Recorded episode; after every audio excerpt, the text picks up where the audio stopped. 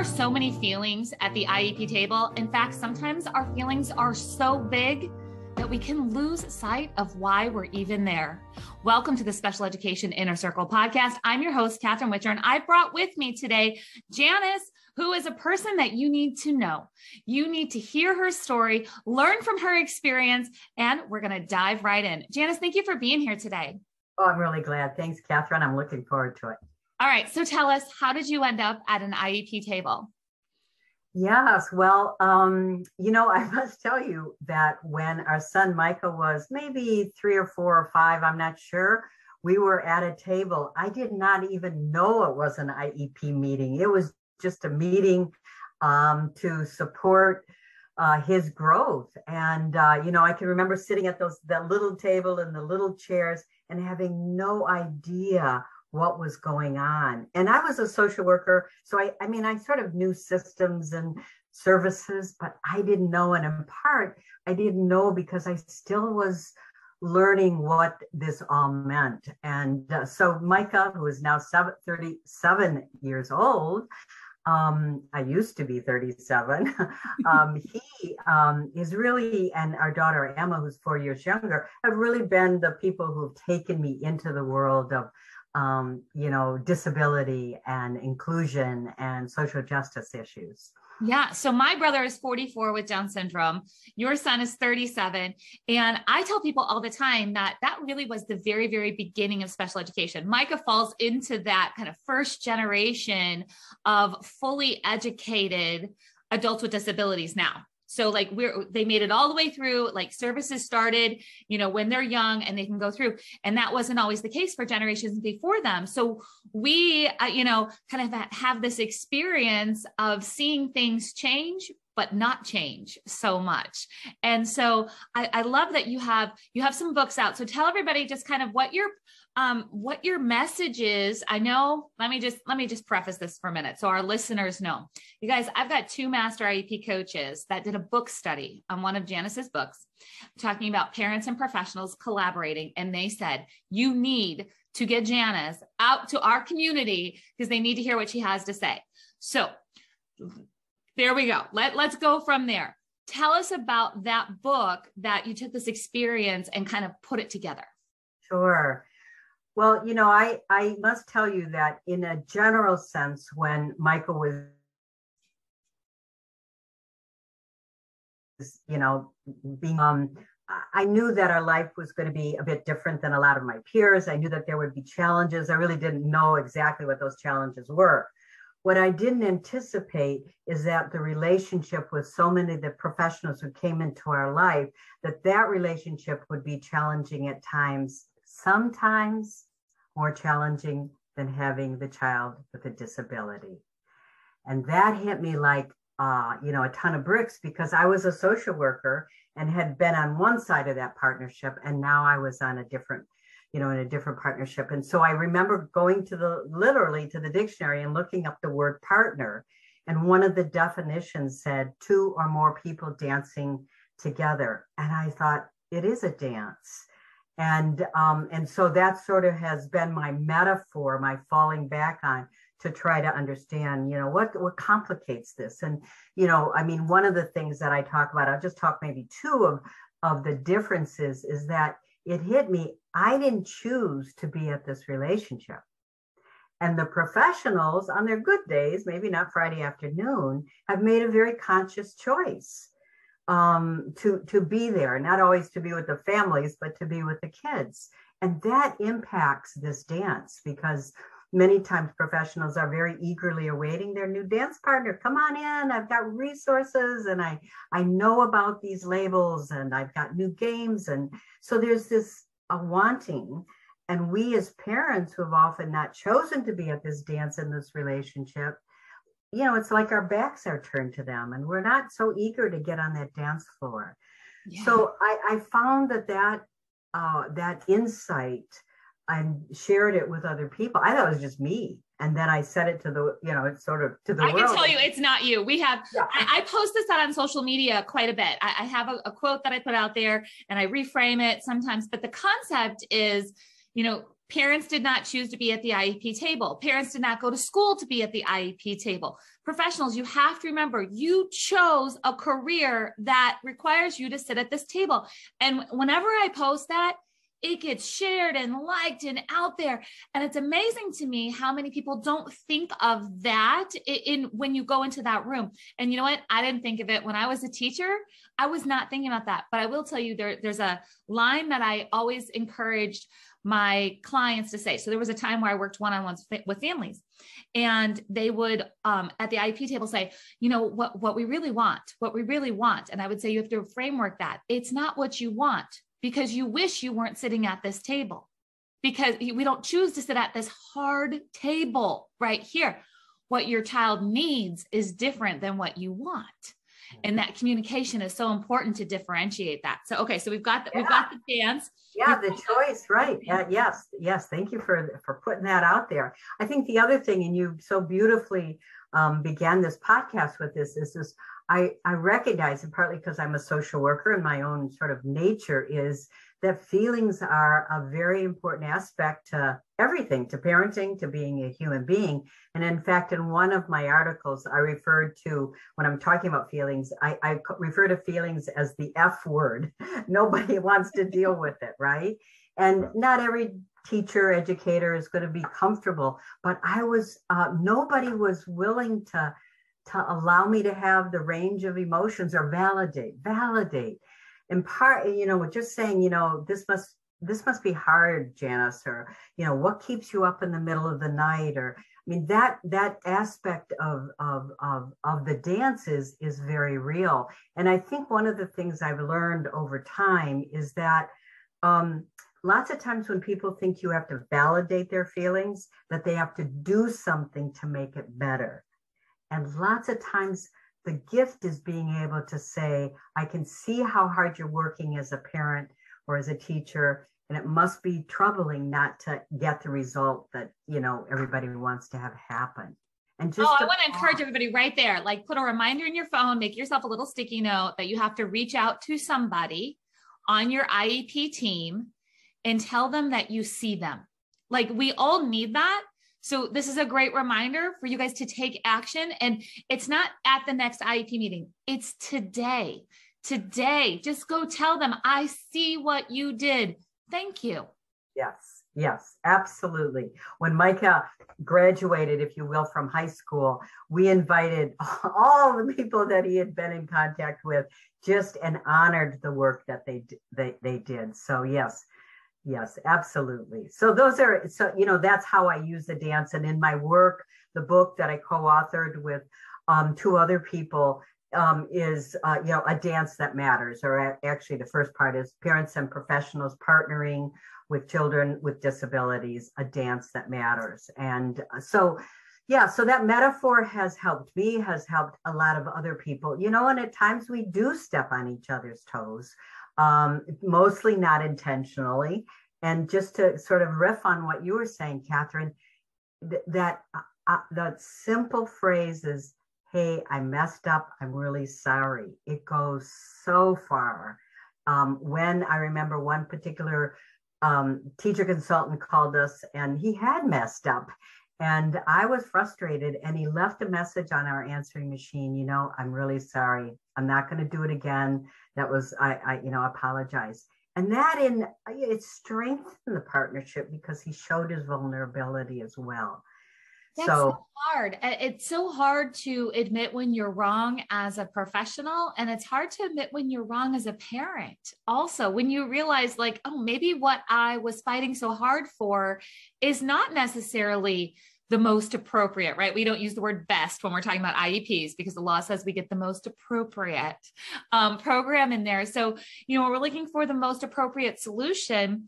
Sometimes when I'm working with a, a parent and, and trying to show them different ways, and I'm like, if we can get to an agreed upon desired outcome. So the outcome is we want a child to have friends. That that's a desired outcome. The way we get there can vary. So you as a social worker, you're going to see that one way. The teacher is going to see it another way. The parent's going to see it another way. And, and so I always say it's not our job as parents on kind of this side of the table to always figure out the perfect path but it is important for us to find out what the destination is. And, and, then we can use the experts to help do that. You know, I, I have a question for you being in the um, chaos. So we don't talk a whole lot about all the things that are happening, like in the world, in the news, and all of that. But we do have this overwhelming feeling of devastation of failure, of not being able to keep up in special education right now because of everything that has happened. So, when we started this podcast, we talked about feelings. And I think it would be great to hear from you maybe some words of encouragement or some strategies of, you know, if you have a teacher or a parent that are sitting feeling like they're not doing enough or they're failing, and we have the heaviness of everything that has happened where do they start and kind of picking themselves up and moving forward? Because it's not as easy as it was before. Yeah, you're right. Well, you know, I there's a phrase that popped into uh, my head don't deny our despair. I mean, there are moments when you just have to sit with it. It's real. I mean, if we didn't feel some of that heaviness, I would really begin to question the, our sense of reality. So sometimes we just have to sit with it and hold it. And that's not easy to do because we want to quickly make it go away. Um, and when we, going back to the validation, when we find a friend or a neighbor or colleague who could say, you know, this this sucks. This is harder than anything I've ever been through. There's that camaraderie, that mirroring as well you know, how do we then move? So it's not that we turn our back on it, you know, we sort of bring it along, but we began to move. And, and then a, a story comes to mind. Our daughter, as I mentioned earlier, Emma is a principal in Boston schools. And um, so she's in the thick of it, as many people are, right?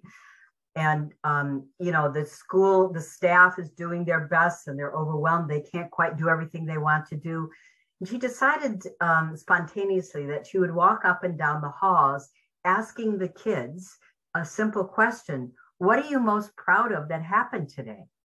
Oh. And the kids zoned in on, you know, well, I I played the violin, you know, a new song, or I used the color red for the first time, or you know whatever it was and at the end of like 40 minutes she had collected all these different moments of, of joy, really, you know, and then shared it with the teachers. And so what she did was, you know, sort of shift the focus on let's look what is working, what are and, and it doesn't have to all be academics. That's that's I think, you know, my own sort of thinking. I mean, we want to give um, we want to strengthen the ability of young people to then to uh, strengthen their relationships um, to be able to talk about the uncomfortable things you know and be comfortable with that. So you know those are some of the the ideas i think that are that are you know and i think we have to be nice to each other when we can. I mean you know again i fall back on emma because her stories are more fresh but like she makes um uh, uh, does a waffle breakfast making for the staff you know once a week. So whatever we can do um, is is critical. But to deny the feelings and pretend like they don't exist or to sit in them for a long time is not going to be helpful to anybody. So yeah, are- I'm going to add something in there too, where I, you know, I've got the whole like feel the feelings, and that's hard. And I have struggled with that myself in the past, where it's just like, but but it hurts to feel it. Like, why would I want to feel this? Because you have to feel it a lot of times to get through it and to get some clarity on what you need to do next. And then then the saying thank you and being nice to others but we have to be nice to ourselves too. And a lot of times it's not just that you're being hard on yourself. I'm seeing a lot of parents and teachers be truly unkind or what we would call mean to somebody else. If they were doing that to somebody else would be like that's really mean. And they're doing it to themselves every day they are beating themselves up over and they're just not being kind to themselves. Do you have suggestions on you know from again just from your social work perspective you know i don't like the word and this whole trend of like self-care. I'm like a bubble bath isn't going to solve it guys. Like a, a new manicure maybe that's fun but it's that's not what it is what are some things that when you have that negative self-talk as especially in our disability community and our teachers and our parents that are carrying around this heavy load. What's some of that? How do we flip that around? Yeah, I, I, I struggle with that word self care too. Who knows? I did hear that we need to think of it more as um, community care. That, you know, self care often is like one more thing to do, right? And um, so there's something in that. I'm not quite sure all what, but I think it's that connecting with other people that we're not alone, that people have, um, you know, have have found their resilience um, in community with others. Um, yeah, the bubble bath won't won't make it. However, um, you know, I, I I think but you know, there's nothing wrong with that. As, as no, well. like take I, the bubble bath, but it's right, not going to solve right, it. It's not going to solve. Right, right. And you know, we're in it. You know this. We're in it for the long run, and so um, biting off uh, smaller bites. You know, taking what's the next step. You know, um, Václav Havel, um, the the poet and Czech former Czech president, talked about hope you know is is we to have hope doesn't mean that we'll achieve what we want what we want but hope is a sense that the next step we take is the right step regardless of where it takes us. So is is micah going to be able i mean when micah decided as many kids did that he wanted to go to college kids with low iqs at back then didn't go to college um, you know he we had to take one step at a time and meet with other people. So I think back in being setting more realistic expectations of what we can do, what we can do. And I will uh, say the other thing is being in nature. And you don't have to be in the middle of the woods. It's it, taking a walk around the block, look at one tree, look at the sky. I mean, there's something in there that is teaching us something and that fresh air even though there might be some smoke in the air it's uh, it, it, it it's it's it's it's healing for the soul. So those are a couple of mix, mix mixture of mashes. I love it. I love it because that's gonna that's gonna touch on so many different people who are listening. It's interesting that you've said community a few times because we're actually in the process right now of uh, our master IEP coach mentorship conference and we're doing it virtually right now. We have an in-person one in the summer but in winter it's virtual. And we had our first day yesterday and we had a hundred people in our community show up virtually and a teacher put into the chat box i could cry because i'm so happy to see all of the faces of the people like who understand her yeah. and i got chills and i was like that's community. Like that's the power of it. So I'm going to encourage all of our, our listeners, if you don't have a community, I want you to reach out. I want you to go over to masteriepcoach.com and find that community. I'm going to make sure that all the links to Janice's website and her books and all of the resources um, that you need from Janice, we're going to have links for that in the show notes. And remember, if you are listening to this on Apple Podcasts, please leave a five star review. Every time you leave a review, it helps more parents and teachers find the help that they need to help build IEPs that work in the real world. And of course, connect with our experts like Janice. Janice, thank you for being here today. Oh, thank you. Thanks. And I'm so glad you emphasize the idea of help because one of the messages that I really encourage people is to learn how to ask for help, not with apology, but with dignity and grace. And when we ask for help, that's what really builds the community. That's what builds the interdependence, not independence. I love that. So I'm going to leave it right there. You guys need to hit replay. You guys need to play that over and remind yourselves. Janice, that was beautiful. Thank you so much. Thanks, Catherine.